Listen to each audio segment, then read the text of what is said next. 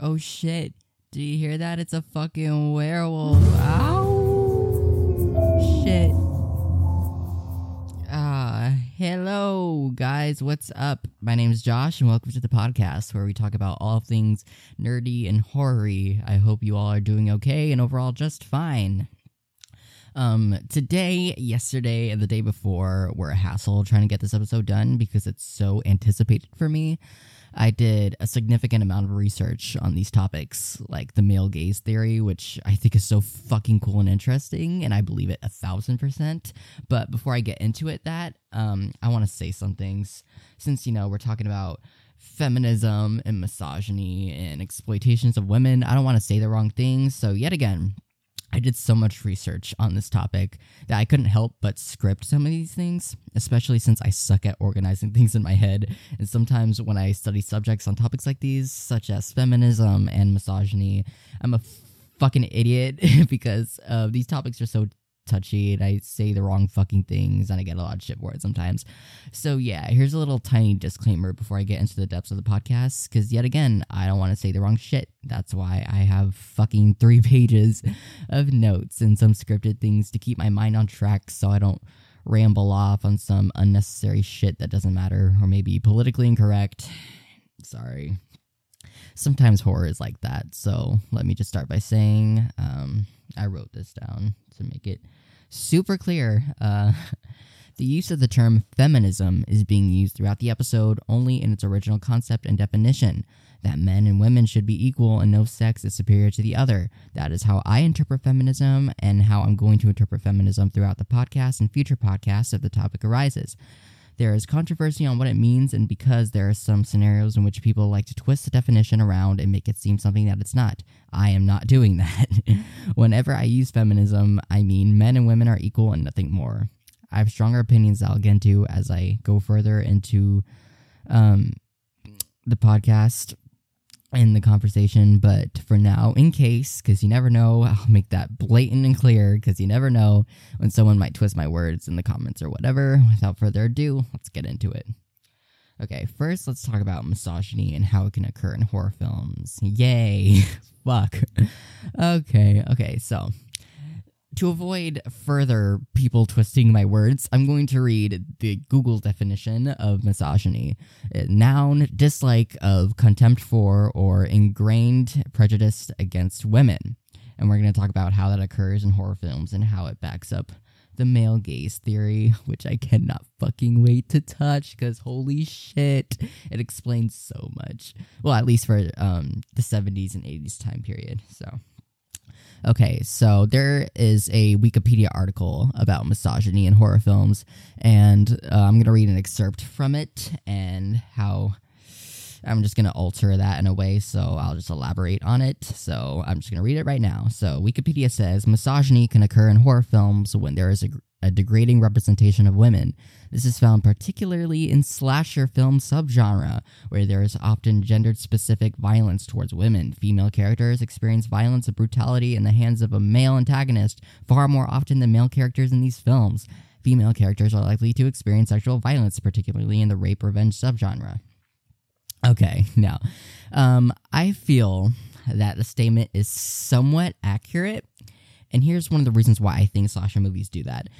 Um, there are so many slasher films with the same concept and the same plot that it's so hard for it to be a whole movie on its own and always feels like it's been copied. It's hard for for me, in my opinion, and you know, it's not unpopular. It's hard for a slasher movie to feel unique, especially in the 80s, 70s, no, well, 80s, 90s timeline. And since there are so many movies and so many copycats that the degrading of women uh, uh, characters through sexual violent actions happen all the time, I think it's to an extent, it's not targeting or sexualizing women on purpose. I believe it's a chain reaction. You know, you line dominoes one row, you knock one down, they're all going to come down. So, for instance, you have the godfather of slasher films, Halloween, 1978. Everyone knows that movie, which definitely skyrocketed slasher films. So, you have actor PJ Soles, who shows her breasts while she dies, and then the movie becomes so big that, first off, almost every horror film after Halloween changed. Let's go through some brief horror history to understand that. Let me drink some coffee. Ew, I just sipped into the microphone. I'm sorry. Ew. okay. So you look back before Halloween, the only slasher in quotation marks movie, which wasn't really a slasher or a horror film, was Psycho from 1960. If you've ever seen Psycho, then you know what I'm saying. Um, everything else was monster movies, you know, like you know Jaws, The Birds, uh, The Blob. I think The Blob came out in the 70s or 60s. I'm not sure. Um, but yeah, it was more monster movies than anything. And then you look at what happened after Halloween was le- released, and you have Freddy, Jason, Ghostface from Scream. I know what you did last summer. So it was monster type films, and then after Halloween, it was serial killer films. So back to what I said, the chain reaction, because Halloween is so, I think since Halloween is so universally copied, concept of a killer and a teenager, they had to include topless and exposed women, which happens a few times in Halloween with two characters. And then, in my opinion, Friday the 13th overused that. so watch the Friday franchise and you'll know what I mean. So I believe it does exploit women, but for one of the reasons is because all films that incorporate that copied it from Halloween. And there's like this article on the same Wikipedia page about slasher movies that um, basically it, it, backs up what I'm saying. Well, at least the last part. So, okay, it says slasher movies. Female and male characters who have been sexually involved die in the slasher genre.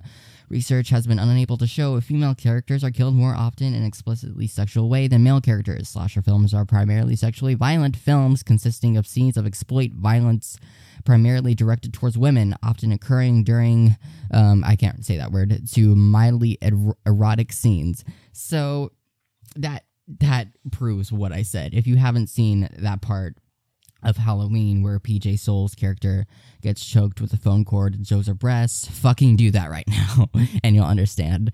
And then, mm, sorry. And then after that, watch the Friday franchise. Watch the Friday franchise, and then tell me if that doesn't seem like it copied that because, fuck, a lot of slasher movies copy Halloween because you know Halloween is a very influential movie, and you know it had this really small budget and it made more than 50 million worldwide which i guess isn't that much now but back then the highest grossing film in the world was jaws. And and halloween came um, a few years after jaws and yeah. So my overall opinion on it uh, actually no let's go let's read the male gaze wikipedia definition. Um, it this definition really sums up what it is, but I'm going to alter it in a way so it makes a little bit not more sense, but like you'll get more of an idea of how it works. And and there is also something as a female gaze theory, which I think is um goes well with the male gaze. So the male gaze Wikipedia definition. In feminist theory, the male gaze is the act of depicting women and the world in the visual arts and literature from a masculine heterosexual perspective that presents and represents women as sexual objects for the pleasure of the male viewer. Examples, you know, Friday the 13th, Last House on the Left, Nightmare on Elm Street. So basically, what it's saying is um, imagine, you know, back in the day, all directors were male I mean, most of the time it was male. It still kind of is, but things are are changing. You know, we live in a more liberal society.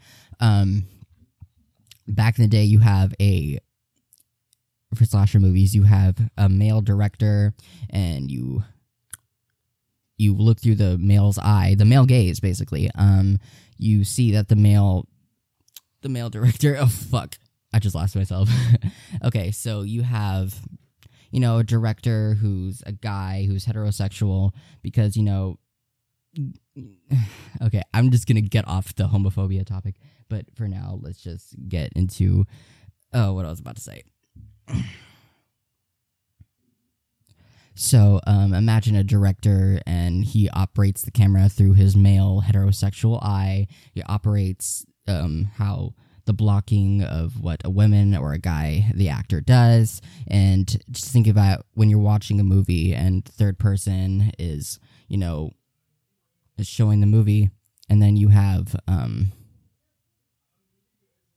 hold on i'll be right back Sorry, I'm back. I had to change locations because people were coming in. Anyway, so yeah, uh, third person narrative we were talking about. So basically, the director through his male heterosexual perspective. You know, he blocks and directs the actors, directs the camera with his male gaze. Get it? And um, when you're watching the movie, you watch the third person of what's happening in the movie. So the third person operates like a male gaze, like it's a dude that's re- that's recording what's happening in the film, and um, because obviously that's um the male gaze. Uh, fuck, bro. This is what I mean. Like, this is why I write down what I'm gonna say because I just ramble off. So I'm just gonna go with what I say right now. Okay, so there's been like a lot of proof. I mean, I I feel like you know I just explained one of my reasons why horror films like to copy um uh why um cuz they like to copy Halloween and Halloween has this um uh very exploitations of women. I mean, in the beginning, you have Michael's sister in her boobs out and showing them to the camera as she's getting murdered by a six year old Michael. And then you have later who, yeah, I you, you know what I'm going to say phone cord, strangle, boobs. Yeah. And so here's my overall opinion I believe women in slasher films do play a particular role, and because horror has a predominantly male audience, which I did not know about that, I'm pretty sure I've already said that, but I did not know that I thought it was equal. But it's like action movies, it has a male audience, predominantly male audience. And since almost every director from that time period were men, it's easy to write off these, sex- these sexist examples and exploitations on the male gaze theory, which I believe, but only because of its time period. Not a lot of things were uh, were politically correct back in the day, you know? So degrading women horror films were talked about, but they weren't so dramatic about it like today, where we live in a society where you have to be politically correct and you have to, well, you don't have to be liberal, but I mean, we live in a more liberal society where if you say the wrong things or in movies or in shows, you know, you're going to get shit for it. Um, there was shit for this Ariana Grande song. I think it's called Break Up With Your boyfriend because I'm bored or something like that. Girlfriend because I'm bored, and people got a lot of shit for that because they thought it was insulting. What is Avril Lavigne's girlfriend? What is what is that? Because I feel like that's a lot more insulting than that song. But at the time, nobody gave a shit about that. So um, yeah, those are the two main reasons. Because uh, slasher films, because yeah, it's in other horror films where they like to exploit women, but I mean in slasher films mainly, I believe, um, does that a lot more. So yeah, um, those are the two main re- reasons. Is because you know they all copied Halloween and the male gaze theory, which I fucking believe in one thousand percent. Sorry if it was um very confusing for you. Um, I didn't write too much about the male gaze theory because I thought I had enough knowledge on it, so I didn't like script some of that. But now I know I later I have to script all of it because you know I'm just gonna ramble off on unnecessary things and I'm just gonna fucking lose myself. So yeah, this has been the podcast. Uh, what uh, write down what you think in the comments. I'm curious. Please don't bash or twist my words. Thank you. Um, so yeah, I really hope you like today's podcast and uh, I will see you on Friday. Friday because this will be uploaded on Wednesday. I think. Yeah. Okay. So anyway, um, by the way, if you're watching this on YouTube, I'm going to edit it more so it feels more like a YouTube video than a podcast, and I'm really excited to do that. So anyway, uh, here it is. I'll see you guys later. Bye bye.